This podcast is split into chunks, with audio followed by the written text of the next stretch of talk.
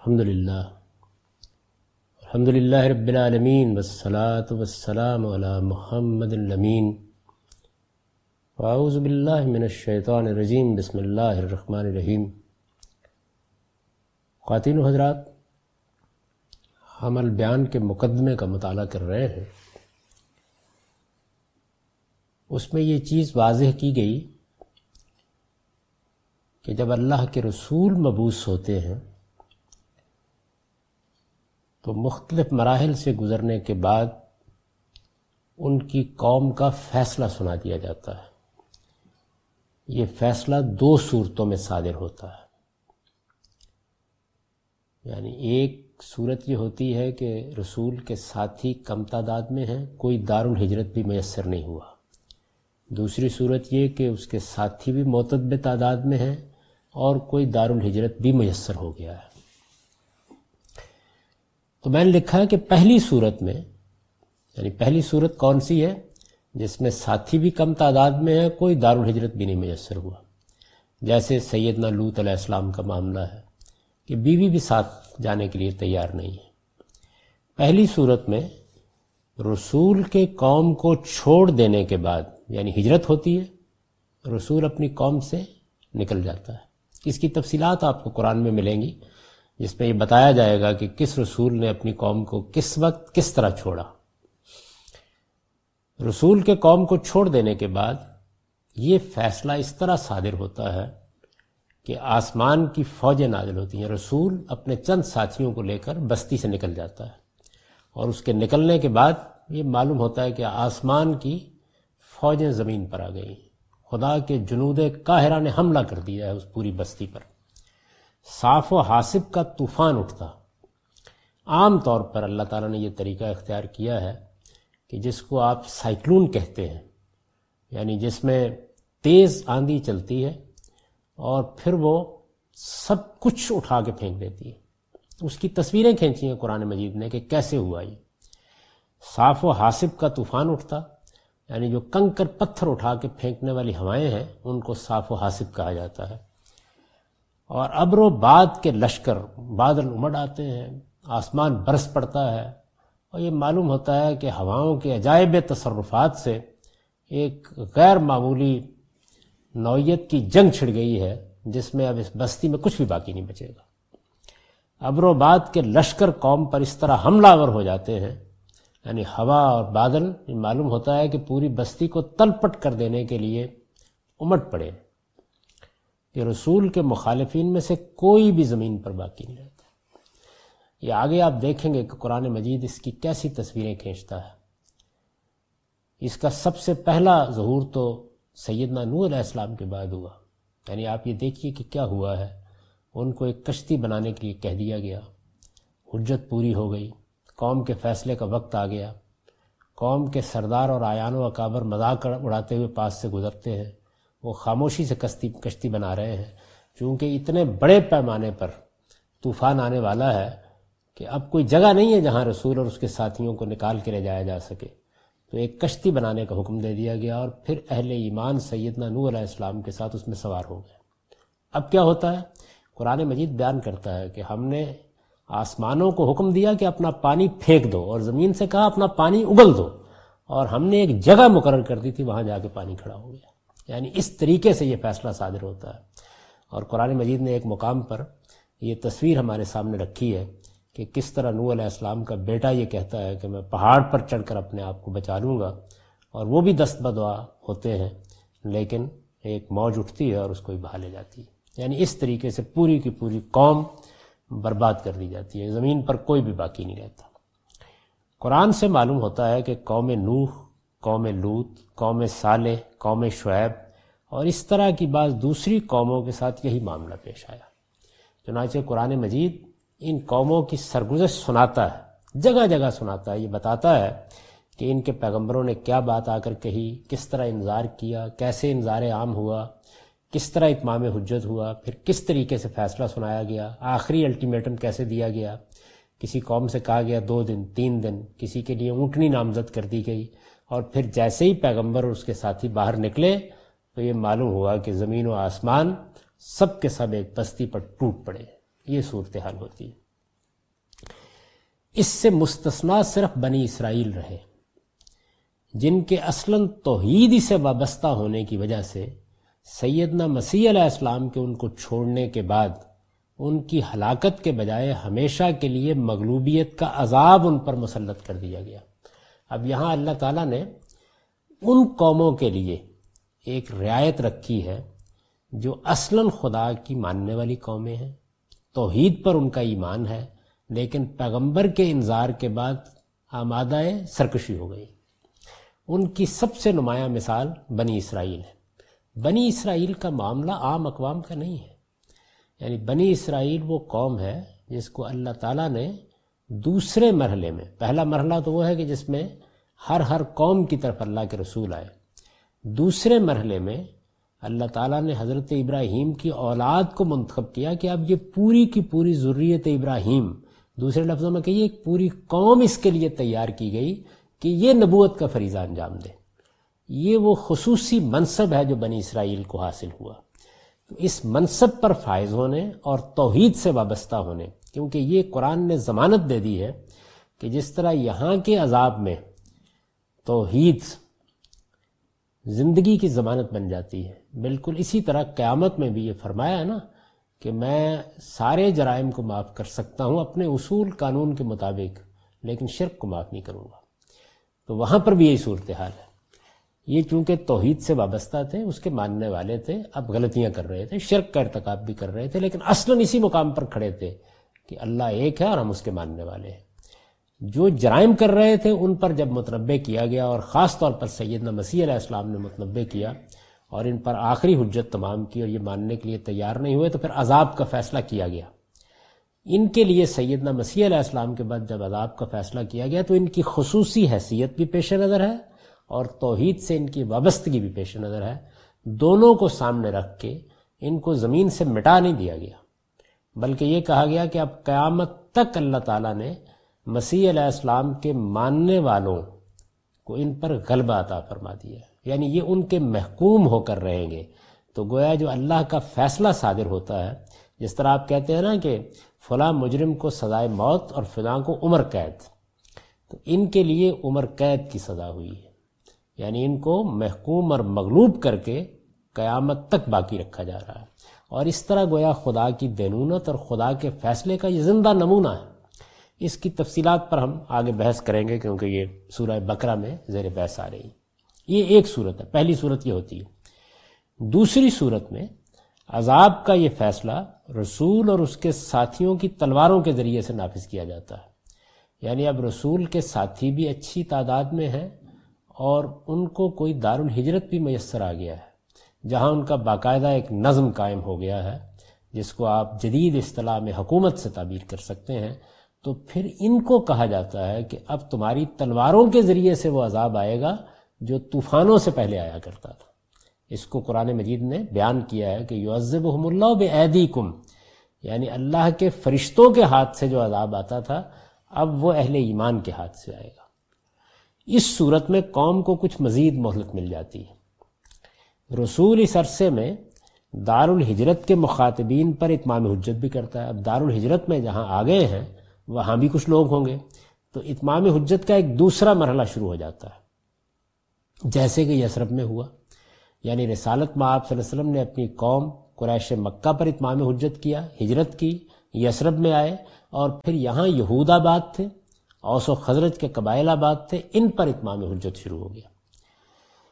اپنے اوپر ایمان لانے والوں کی تربیت اور تطہیر و تزکیہ کے بعد انہیں اس مارکہ حق و باطل کے لیے منظم بھی کرتا ہے۔ یعنی اب چونکہ عذاب فرشتے نہیں لائیں گے، اب سائیکلونی طوفان نہیں اٹھے گا، اب پانی کو حکم نہیں دیا جائے گا کہ وہ نکلے اور آسمان اپنا پانی اگل دے اور زمین اپنا پانی اگل دے اور ایک پوری قوم گرکاب کر دی جائے۔ اب ان لوگوں کے ہاتھ سے عذاب یا سزا کا نفاذ ہونا ہے۔ تو اس وجہ سے اب کیا ہے کہ ان کی تربیت کی جائے، ان کا تطہیر تزکیہ کیا جائے، ان کو پہلے تیار کیا جائے۔ تطہیر و تزکیہ کا مطلب ہے یعنی کھوٹ دور کر کے پاکیزہ انسان بنایا جائے۔ اور پھر ایک حق و باطل کا مارکا برپا ہونا ہے یعنی ایک طرف حق ہے، دوسری جانب باطل ہے۔ اور دار الحجرت میں اپنا اقتدار بھی اس قدر مستحکم کر لیتا ہے یعنی اب یہ بھی ضروری ہے کہ چونکہ انسانوں کے ذریعے سے یہ معاملہ ہونا ہے، تو وہاں پر حکومت مستحکم ہو جائے۔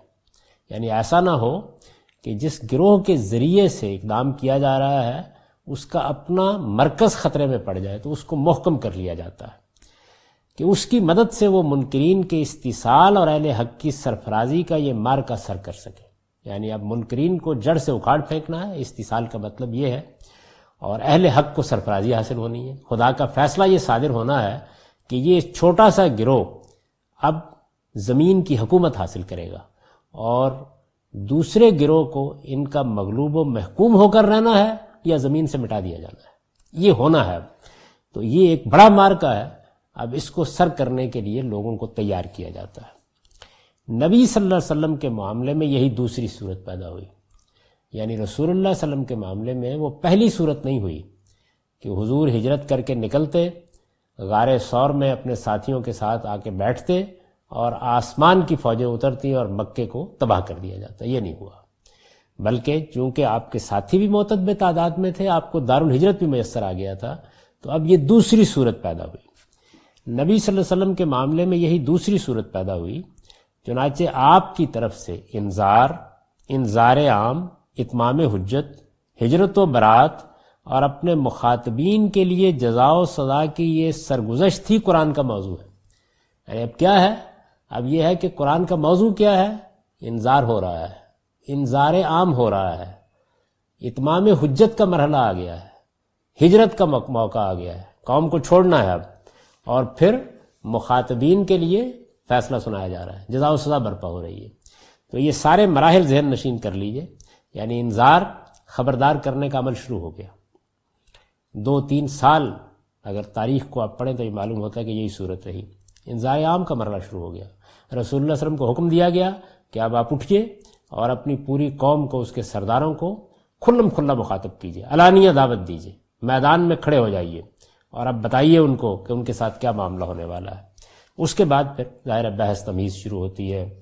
اللہ تعالیٰ اپنا پیغام پہنچانے کے لیے پیغمبر کو طرح طرح کے اسالیب میں اپنی دعوت دیتے ہیں، وہ لوگوں کے سامنے پڑھی جاتی ہے، پھر ان کے سوالوں کے جواب دیے جاتے ہیں، ان کے عذرات کا کلا کما کیا جاتا ہے، تو ایک گویا اتمام حجت کا مرحلہ شروع ہو جاتا ہے۔ پھر اس کے بعد آپ دیکھیں گے قرآن مجید میں کہ ہجرت و برات کا موقع یعنی اب فیصلہ ہو گیا ہے کہ رسول کو چھوڑ دینا ہے۔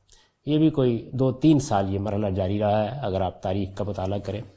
اور یہ معلوم ہوتا ہے کہ اس کے بعد پھر جب دار الحجرت میں اثر ہوا، تو اب گویا مخاطبین کے لیے جزا و سزا کا فیصلہ ہو رہا ہے۔ یعنی اب اللہ تعالیٰ نے سزا دینے کا عمل بھی شروع کر دیا ہے اور جزا دینے کا عمل بھی شروع کر دیا یہاں تک کہ پھر دس سال کے عرصے میں یہ سارا عمل بھی پایا تکمیل کو پہنچ گیا۔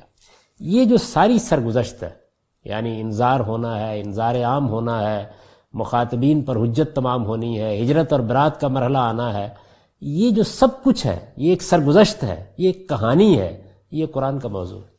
یعنی قرآن مجید اصل میں یہ کہانی آپ کو سنا رہا ہے۔ پوری کی پوری داستان جیسے ہوئی ہے، ویسے کی ویسے محفوظ کر دی گئی ہے۔ اس کی ہر سورہ اسی پس منظر میں نازل ہوئی ہے۔ یعنی یوں نہیں ہے کہ کسی سورہ میں توحید بیان ہونی ہے، کسی میں آخرت بیان ہونی ہے، کسی میں قانون بیان ہونا ہے، ایسے نہیں ہے۔ بلکہ یہ عمل ہونا ہے اور اس کے خطبات ہیں جو نازل ہو رہے ہیں۔ اسی پس منظر میں نازل ہوئی ہے اور اس کے تمام ابواب اسی لحاظ سے مرتب کیے گئے ہیں۔ یعنی اب جب ترتیب دیا گیا قرآن مجید کو، اور جس طرح کے آگے معلوم ہوگا کہ سات ابواب میں تقسیم کر کے صورتیں مرتب کی گئی تو ترتیب میں بھی یہی چیز محروض رکھی گئی۔ یعنی انہی مراحل کے لحاظ سے صورتوں کو مرتب کر دیا گیا۔ تو یہ سمجھ لینا چاہیے بہت اچھی طرح سے، اس سے ترتیب کی حکمت بھی واضح ہو جائے گی۔ اس ترتیب کی نوعیت یعنی یہ جو قرآن مجید کو اب ترتیب دیا گیا ہے، تو اس کے اندر جو فلسفہ کار فرما ہے وہ وہی ہے۔ کہ پیغمبر کی سرگزشت کے مراحل کے لحاظ سے ترتیب دے دیا گیا۔ یعنی یوں سمجھیے کہ آپ نے رخت سفر باندھا، آپ سامان اٹھا کر باہر نکلے، آپ نے کسی بس یا کسی ٹرین کا انتخاب کیا، آپ ایئرپورٹ پر پہنچے، تو یہ مراحل ہے نا؟ تو ان مراحل کے لحاظ سے یہ آپ کے سفر کے مراحل ہیں۔ پیغمبر کی دعوت کے مراحل یعنی انظار انظار عام، اتمام حجت، ہجرت و برات جزا و سزا یہ جو مراحل ہیں ان مراحل کا ہی لحاظ رکھ کے قرآن کو ترتیب دے دیا گیا۔ کیونکہ وہ صورتیں اتری اس کے لحاظ سے۔ اس ترتیب کی نوعیت بالاجمال یہ ہے کہ قرآن کی تمام صورتیں آپس میں توام بنا کر یعنی اب قرآن مجید کی جو صورتیں مختلف مراحل میں اتری، تو کیا کیا گیا؟ ان تمام صورتوں کو، جو ایک سو چودہ کی تعداد میں ان کو سامنے رکھا گیا اور پھر ان میں سے سب صورتوں کو توام بنا دیا گیا، جوڑے، پیز کی شکل۔ یعنی صورتیں کچھ اپنے مضمون کے لحاظ سے ایسی ہیں کہ ایک سورہ سے بات شروع ہوتی ہے دوسری میں پائے تکمیل کو پہنچ جاتی ہے۔ ایک سے تمہید اٹھائی جاتی ہے، دوسرے میں نتائج سامنے آ جاتے ہیں۔ ایک میں ایک پہلو کو لیا جاتا ہے، دوسرے میں دوسرے پہلو کو لے لیا جاتا ہے۔ تو کیا کیا گیا؟ توام بنا کر، جوڑے بنا کر سات ابواب کی صورت میں جمع کر دی یعنی ایک سو چودہ صورتوں کو لیا گیا۔ ان کو توام بنا کے، جوڑے بنا کے، پیرس کی شکل دے کے مرتب کیا گیا۔ پھر کیا کیا گیا؟ پھر یہ کیا گیا کہ اب سات ابواب میں تقسیم کر دیا گیا۔ یعنی وہی مراحل سامنے رکھے گئے اور ایک باب میں وہ ایک طریقے سے پایا تکمیل کو پہنچ گئے، دوسرے میں دوسرے طریقے سے، تیسرے میں تیسرے طریقے سے، اس طرح ان کو مرتب کر دیا گیا۔ یعنی ہر سورہ اپنے مضمون کے لحاظ سے اپنا ایک جوڑا اور مسنہ رکھتی ہے۔ اور دونوں میں اسی طرح کی مناسبت ہے جس طرح کی مناسبت زوجین میں ہوتی ہے۔ یعنی جیسے مرد و عورت ہیں، بالکل اسی طریقے سے اپنے مضمون کے لحاظ سے ہر سورہ کا ایک جوڑا ہوتا ہے یا اس کا ایک مسنہ ہوتا ہے۔ جیسے مثال کے طور پر آپ چھوٹی صورتوں میں دیکھیں نا، یہ سورہ سمجھنے کے لیے میں مثال دے رہا ہوں۔ سورہ فلک، سورہ ناس۔ تو کیا ہے؟ یعنی ایک سورہ میں اور دوسری سورہ میں معلوم ہوتا ہے کہ ایک جوڑے کی سی مناسبت ہے۔ بالکل یہی شکل آپ کو قرآن مجید کی کم و بیش ساری صورتوں میں نظر آئے گی۔ جس طرح کی مناسبت زوجین میں ہوتی ہے، اس سے مستثنا چند صورتیں ہیں۔ یعنی حسن ترتیب کو قائم رکھنے کے لیے کچھ صورتیں اس سے مستثنا بھی ہیں، جن میں سے فاتحہ پورے قرآن کے لیے بمنزلہ دیباچہ ہے۔ یعنی قرآن مجید کی سب صورتیں تو عام ہیں، کم و بیش، لیکن سورہ فاتحہ مثال کے طور پر پورے باب کے لیے ایک دیباچے کی حیثیت رکھتی ہے اور قرآن کے لیے۔ جن میں سے فاتحہ پورے قرآن کے لیے بمنزلہ دیباچہ اور باقی تتمہ و تکملہ یا خاتمہ باب کے طور پر آئی ہے یعنی جس طرح سورہ فاتحہ ایک دیباچے کے طور پر الگ ہے اور آگے پھر چار صورتیں ہیں، جن میں سے بکرا آل عمران تو عام اسی طرح نساء اور معدہ تو عام یعنی جوڑے آگے دو ہیں۔ چار صورتوں میں دو جوڑے بنا دیے گئے ہیں اور شروع میں ایک سورہ منفرد ہے، سورہ فاتحہ۔ اس لیے کہ قرآن شروع ہو رہا ہے تو اس کا ایک دباچہ ہے، اس کی ایک پدا ہے جس سے وہ شروع کیا گیا ہے۔ اسی طرح جو باقی صورتیں آپ کو منفرد نظر آئیں گی ان میں کیا ہوتا ہے؟ ان میں یہ ہوتا ہے کہ جوڑا جوڑا صورتیں چلی آ رہی ہیں، دو دو کر کے، اور آخر میں کوئی ایک سورہ ہوگی جو تتمے اور تکملے کی حیثیت اختیار کر لے گی۔ گویا مضمون اپنے خاتمے پر پہنچ گیا ہے اور وہ خاتمے کی سورہ ہے۔ یہ طریقہ ہے۔ جس طرح یہ ابتدا کی سورہ ہے، تو بعض جگہوں پر خاتمے کی صورتیں بھی پھر کیا کیا گیا؟ پھر سات مجموعوں کی صورت میں جنہیں ہم اباب سے تعبیر جنہیں ہم نے اباب سے تعبیر کیا ہے، یہ صورتیں قرآن میں مرتب کر دی گئی ہیں۔ یعنی تمام صورتیں جوڑا جوڑا ہیں۔ ان میں سے کبھی ابتدا میں ایک منفرد سورہ ہوتی ہے، کبھی خاتمے پر ایک منفرد سورہ ہوتی ہے۔ اور ان تمام صورتوں کو اس طرح ترتیب دیا گیا کہ اس کے سات گروپ بن گئے سات اباب بن گئے ہیں۔ یہ صورتیں قرآن میں مرتب کر دی گئی ہیں۔ قرآن سے متعلق یہ حقیقت سورہ ہجر میں اس طرح بیان ہوئی ہے۔ یعنی قرآن مجید نے اپنے اس ترتیب کو خود بیان کر دیا۔ ہے قرآن مجید کا ارشاد ہے، یہ سورہ ہجر کی ستاسی آیت ہے، وَلَقَدْ آتَيْنَا كَ سَبَمْ مِنَ الْمَثَانِ وَالْقُرْآنَ نَظِيمِ اور ہم نے اے پیغمبر تم کو سات مسانی دیے ہیں یعنی یہ قرآن عظیم عطا فرمایا ہے۔ مسانی کا مطلب ہے جوڑے۔ تو فرمایا، ہم نے تم کو سات مسانی دیے ہیں۔ وہ سات ابواب ہیں اور ان میں صورتیں جوڑا جوڑا ہیں۔ اور پھر بتایا کہ یہ سات مسانی یعنی سات ابواب جن میں جوڑا جوڑا صورتیں ہیں، یہ مل کے پورا قرآن عظیم بن جاتا ہے۔ تو یہ قرآن مجید نے خود اپنی ترتیب کا راز کھول دیا اور یہ بتایا ہے کہ اس کی نوعیت یہ ہے۔ قرآن کے ان ساتوں ابواب میں سے ہر باب ایک یا ایک سے زیادہ مکی صورتوں سے شروع ہوتا ہے اور ایک یا ایک سے زیادہ مدنی صورتوں پر ختم ہو جاتا ہے۔ ایسا ہی ہونا بھی چاہیے۔ اس کی وجہ یہ ہے کہ مکے سے ابتدا ہوئی ہے مدینے میں اختتام ہوا ہے۔ تو اب ہوگا کیا؟ ہوگا یہ کہ ابتدا مکی صورتوں سے ہوگی اور خاتمہ مدنی صورتوں پر ہوگا۔ تو ہر باب میں یہی ترتیب ہے۔ یعنی ابتدا میں ایک یا ایک سے زیادہ مکی صورتیں ہوں گی اور پھر خاتمے پر ایک یا ایک سے زیادہ مدنی صورتیں ہوں گی۔ اب دیکھیے کہ یہ ساتوں باب کیسے ترتیب دیے گئے ہیں۔ پہلا باب فاتحہ سے شروع ہوتا ہے اور معدہ پر ختم ہوتا ہے۔ یعنی پانچ صورتیں ہیں۔ پہلے باب میں فاتحہ سے شروع ہوتا ہے معدہ پر ختم ہو جاتا ہے۔ اس میں فاتحہ مکی اور باقی چار مدنی ہے یعنی وہی چیز، ایک یا ایک سے زیادہ مکی صورتوں سے شروع ہوگا، ایک یا ایک سے زیادہ مدنی صورتوں پر ختم ہو جائے گا۔ تو پہلے باب میں یہ ہے کہ ایک ہی سورہ مکی ہے اور اس کے بعد چار مدنی صورتیں ہیں اور اس طرح یہ پورا باب وجود میں آ گیا ہے۔ دوسرا باب، انعام اور آراف دو مکی صورتوں سے شروع ہوتا ہے اور دو مدنی صورتوں انفال اور توبہ پر ختم ہو جاتا ہے۔ جس طرح اس میں پانچ صورتیں، اس میں صورتیں چار ہیں۔ اور ان میں سے کیا کیا گیا ہے؟ دو مدنی صورتوں کا ایک جوڑا، دو مکی صورتوں کا ایک جوڑا۔ یعنی مکی صورتیں ہیں دو، وہ کون سی ہیں؟ انعام اور آراف مدنی صورتیں، انفال اور توبہ۔ تو وہ شروع ہو رہا ہے انعام سے، پہلے انعام اور آراف دو مکی صورتیں آئیں اور پھر آگے انفال اور توبہ دو مدنی صورتیں آ گئی تیسرے باب میں یونس سے مومنون تک پہلے چودہ صورتیں مکی ہیں اور آخر میں ایک سورہ نور ہے جو مدنی ہے۔ یعنی پوری کی پوری باب کی صورتیں مکی ہیں، آخر میں ایک سورہ ہے مدنی۔ بالکل وہی صورت ہے جو پہلے باب میں ہے۔ یعنی وہاں ایک سورہ مکی ہے اور چار مدنی ہے اور یہاں کیا ہے؟ یہاں یہ ہے کہ یونس سے مومنون تک چودہ صورتیں مکی ہیں اور آخر میں ایک سورہ سورہ نور مدنی ہے۔ چوتھا باب فرقان سے شروع ہوتا ہے، احزاب پر ختم ہوتا ہے۔ اس میں پہلی آٹھ صورتیں مکی اور آخر میں ایک یعنی احزاب مدنی۔ ہے یعنی اس میں بھی بالکل وہی چیز ہے جو تیسرے میں ہے۔ تیسرے میں بھی سب صورتیں مکیاں آخر میں ایک سورہ مدنی۔ اس میں بھی سب صورتیں مکیاں آخر میں ایک سورہ یعنی سورہ احزاب مدنی۔ اور یہ دیکھیے کہ نور اور احزاب بالکل اسی طریقے سے تتمہ اور تکملہ بن جاتی ہیں، جیسے سورہ فاتحہ دباچہ ہے تو وہ بھی منفرد، یہ بھی منفرد۔ پانچواں باب سبا سے شروع ہوتا ہے، حجرات پر ختم ہوتا ہے۔ اس میں تیرہ صورتیں مکی اور آخر میں تین مدنی۔ یعنی اس کی ترتیب یہ ہے۔ اور چھٹا باب کاف سے شروع ہو کر تحریم پر ختم ہوتا ہے۔ اس میں سات مکی اور اس کے بعد دس مدنی ہے یعنی سات صورتیں مکی ہیں اور پھر آخر میں دس مدنی ہیں۔ اور ساتواں باب ملک سے شروع ہو کر ناس پر ختم ہوتا ہے۔ اس میں آخری دو یعنی معوضاتین سورہ فلک اور سورہ ناس، ان کو معوضاتین کہا جاتا ہے۔ یہ مدنی اور باقی سب مکی۔ اس کی نوعیت یہ ان میں سے ہر باب کا ایک موضوع ہے۔ یعنی یہ ساتوں جو ابواب ہیں، یہ تو اس میں صورتیں کس ترتیب سے رکھی گئی ہیں وہ بیان ہو گیا۔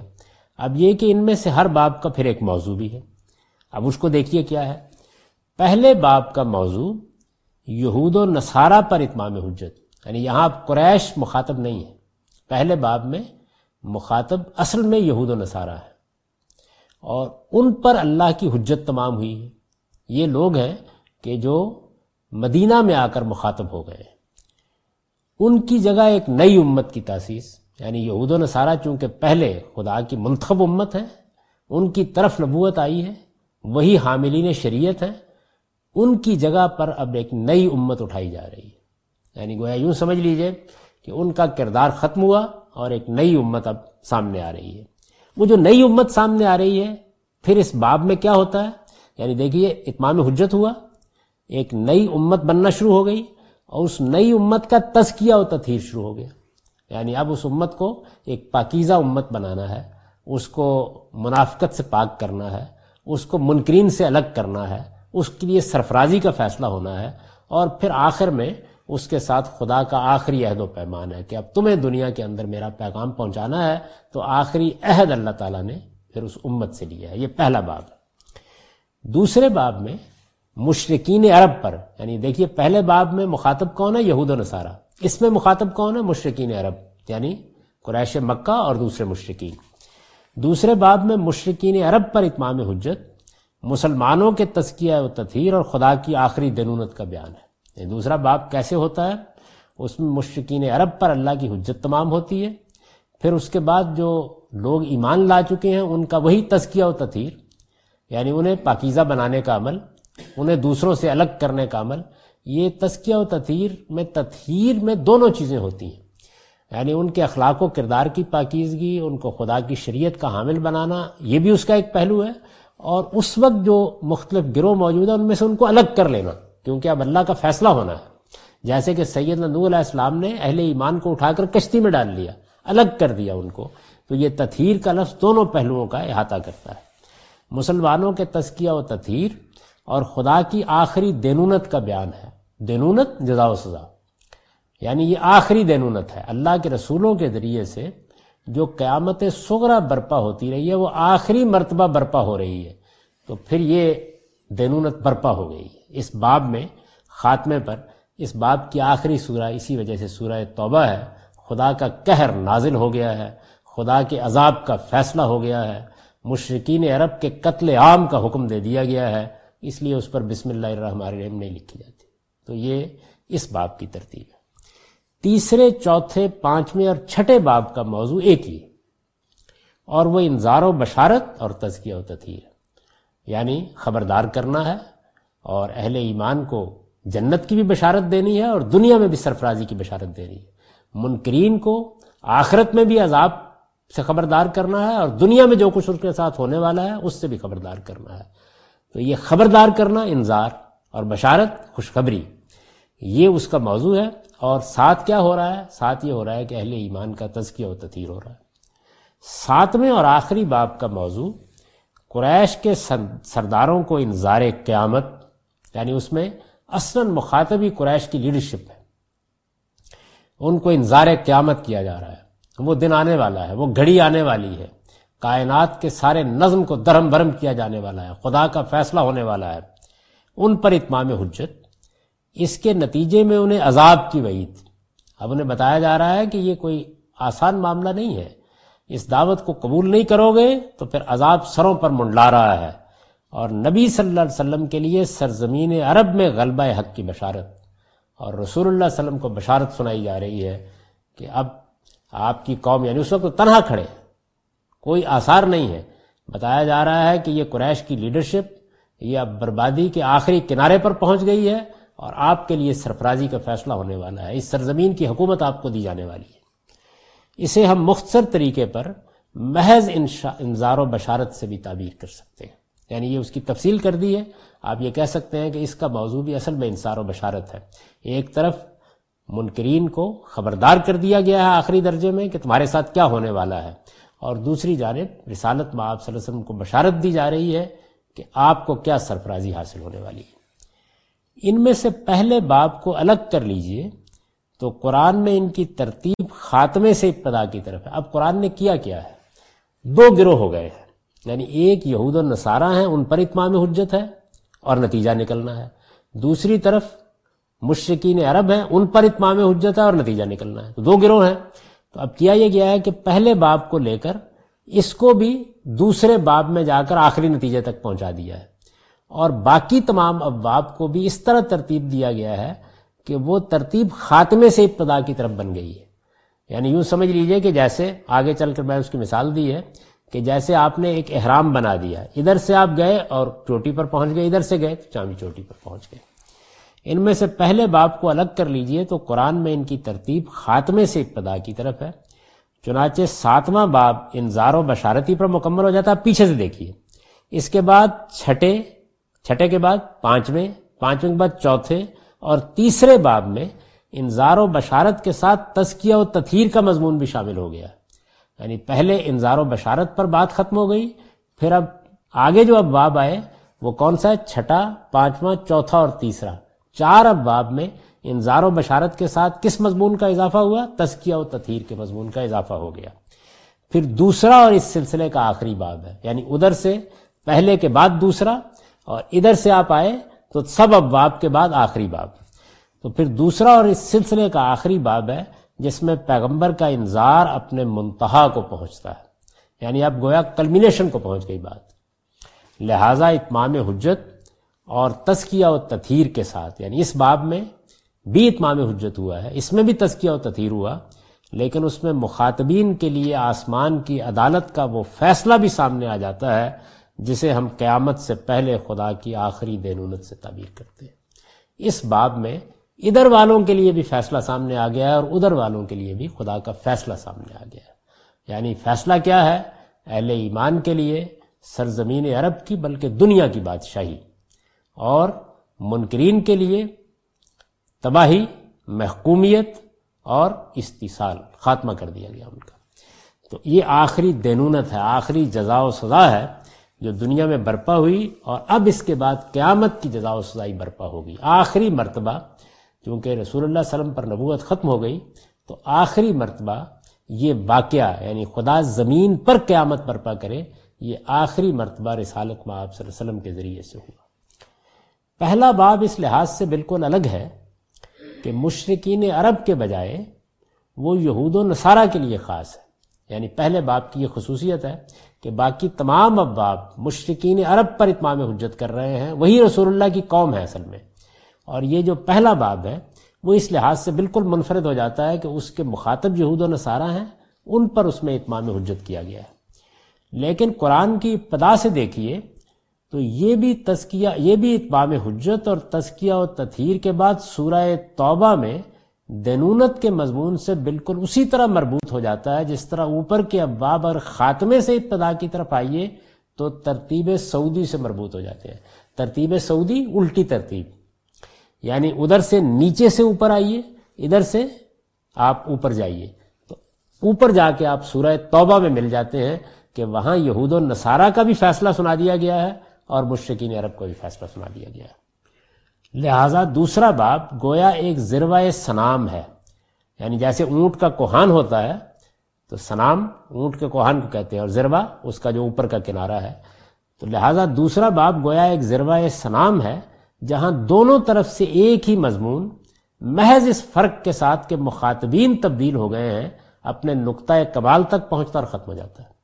یعنی ادھر سے بھی وہی مضمون شروع ہوا اور وہاں جا کے اپنے نقطۂ کمال کو پہنچ گیا۔ ادھر سے بھی وہی مضمون شروع ہوا اور وہاں جا کے اپنے نقطۂ کمال کو پہنچ گیا۔ تو کیا بن گئی؟ بالکل یوں سمجھیے کہ ایک طرح کا پیرامڈ بن گیا۔ ایک طرح کا کوہان بن گیا۔ قرآن مجید میں ابواب کی ترتیب اس طرح اس سے واضح ہے کہ دوسرے باب سے آگے ترتیب نزولی کا طریقہ پہلے باب کے لیے ربط کی اسی ضرورت کے پیش نظر اختیار کیا گیا ہے۔ یعنی دوسرے باب سے آگے جو ترتیب ہے، وہ تبدیل کر دی گئی ہے۔ وہ ترتیب کیوں تبدیل کی گئی ہے؟ یعنی اس میں مضمون اوپر سے نیچے اترنا شروع ہو گیا ہے۔ اس لیے کہ اسی طریقے سے اس کو مرتب کر کے یہاں پہنچا دینا پہلا باب اس ترتیب میں، اب یہ سوال پیدا ہوا کہ پہلے باب کو مقدم کیوں کیا گیا؟ یعنی یہ بھی تو ہو سکتا تھا کہ جو اباب آخری اباب ہے وہ ادھر سے آتے، اس کے بعد یہ باب آتا اور پھر سورہ توبہ والا باب آ جاتا۔ تو پہلا باب اس ترتیب میں مقدم اس لیے ہوا ہے کہ حاملین قرآن اب اولن اسی کے مخاطب ہے یعنی ایک امت بن گئی ہے، اس امت کو وہی کام کرنا ہے جو بنی اسرائیل نے کیا تھا۔ تو اس وجہ سے پہلے باب کو مقدم کر دیا گیا ہے، اس لیے کہ ہماری دعوت ہماری شریعت، ہمارے پیغام، ہماری ذمہ داری ہمارے منصب شہادت کے ساتھ اصلاً اس کا تعلق ہے۔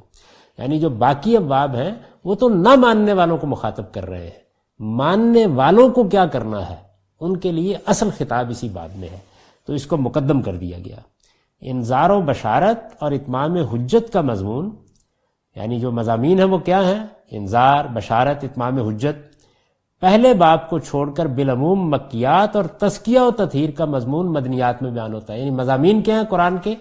یعنی یا انظار ہو رہا ہوگا، بشارت ہو رہی ہوگی، یا اتمام حجت ہو رہا ہوگا، یا ہجرت و برات کے مراحل آ رہے ہوں گے۔ تو مکیات میں یعنی مکی صورتوں میں یہ مضامین زیادہ تر بیان ہوتے ہیں۔ اور جو مدنیات ہیں، مدنی صورتیں ہیں، ان میں تزکیے اور تطہیر کے مضامین زیادہ تر بیان ہوتے ہیں۔ تزکیے اور تطہیر کا مطلب میں سمجھا چکا۔ یعنی اس کے اندر یا تو شریعت دی جائے گی، مسلمانوں کو پاکیزہ زندگی کے لیے کیا چیزیں اختیار کرنی ہیں، ان کی تعلیم دی جائے گی۔ انہوں نے جو غلطیاں اس وقت کی ہیں، ان غلطیوں پر انہیں متنبع کیا جائے گا اور ان کو الگ کیا جائے گا، منافقین سے، منکرین سے، تاکہ خدا کا فیصلہ سامنے آئے۔ لیکن یہ دونوں باب بھی، یہ دونوں یہ دونوں باب بھی ہر با، یہ، لیکن یہ دونوں بھی ہر باب میں اس طرح ہم رنگ اور ہم آہنگ ہیں۔ گویا جڑ سے تنا اور تنے سے شاخیں پھوٹ رہی ہیں۔ یعنی یہ جو مضمون ہوتا ہے انظار بشارت، اتمام حجت، پھر اس کے بعد تزکیہ و تطہیر، تو ہر باب میں ابتدا ہونی ہے، پھر اس کو منتہا تک پہنچنا ہے۔ تو جب آپ دیکھیں گے تو آپ کو اندازہ ہو جائے گا کہ بالکل ہم رنگ اور ہم آہنگ ہو کر جیسے کسی جڑ سے تنا پھوٹنا شروع ہو جاتا ہے، تنے سے شاخیں نکلنی شروع ہو جاتی ہیں۔ بالکل اسی طرح مضمون ارتقاء کے مراحل طے کرتا ہے اور پھر ایک تدریجی ارتقاء سے اپنے خاتمے اور اپنی انتہا تک پہنچتا ہے۔ نبی صلی اللہ علیہ وسلم کی بیست کے نتیجے میں یعنی رسول اللہ علیہ وسلم دنیا میں بھیجے گئے، آپ کی بیست کے نتیجے میں خدا کی جو عدالت سرزمین عرب میں قائم ہوئی۔ یعنی کیا ہوا جب رسول اللہ آئے؟ صرف آپ نے آگے دین نہیں دیا، خدا کی عدالت زمین پر قائم ہوئی۔ خدا کی جو عدالت سرزمین عرب میں قائم ہوئی، اس کی روداد، اس کی سرگزشت، اس حسن ترتیب کے ساتھ اس کتاب میں ہمیشہ کے لیے محفوظ کر دی گئی۔ یعنی قرآن کیا ہے؟ کہ جو عدالت رسالت میں آپ صلی اللہ علیہ وسلم نے برپا کی، اس کی سرگزشت ہے، اس کا بیان ہے، اس کی روداد ہے۔ گویا آپ ایک واقعہ ہوا ہے، اس واقعے کو پڑھ رہے ہیں کہ وہ کیسے ہوا ہے۔ اس لحاظ سے دیکھیے تو قرآن مذہب کا یہ بنیادی مقدمہ بالکل آخری درجے میں ثابت کر دیتا ہے کہ خدا کی عدالت پورے عالم کے لیے بھی ایک دن اسی طرح قائم ہو کر رہے گی۔ یعنی اب ہوا کیا؟ ہوا یہ کہ انبیاء علیہ السلام یہ پیغام لے کے آئے۔ یہ مذہب کا بنیادی مقدمہ ہے کہ لوگوں، ایک دن خدا کی عدالت پوری انسانیت کے لیے قائم ہونے والی ہے۔ لوگوں نے عقلی استدلال سے اس مقدمے کو ماننے سے انکار کر دیا۔ تو وہ عدالت زمین پر لگا کر دکھا دی گئی۔ قرآن مجید اس عدالت کی سرگزشت ہے۔ اور اس طرح گویا جس طرح ایک سائنسدان اپنی لیبارٹری میں تجربہ کر کے آپ کو بتا دیتا ہے کہ میں کیا کہہ رہا ہوں۔ قرآن نے آخرت کے اس مقدمے کو اسی طرح ثابت کر دیا یہ البیان کا مقدمہ ہے جو یہاں پایا تکمیل کو پہنچ گیا۔ اس کے بعد ہم پہلے باپ کا مطالعہ شروع کریں گے۔ اقول و قولی حاضہ وسطر اللہ لی ولکم ولسائر المؤمنین۔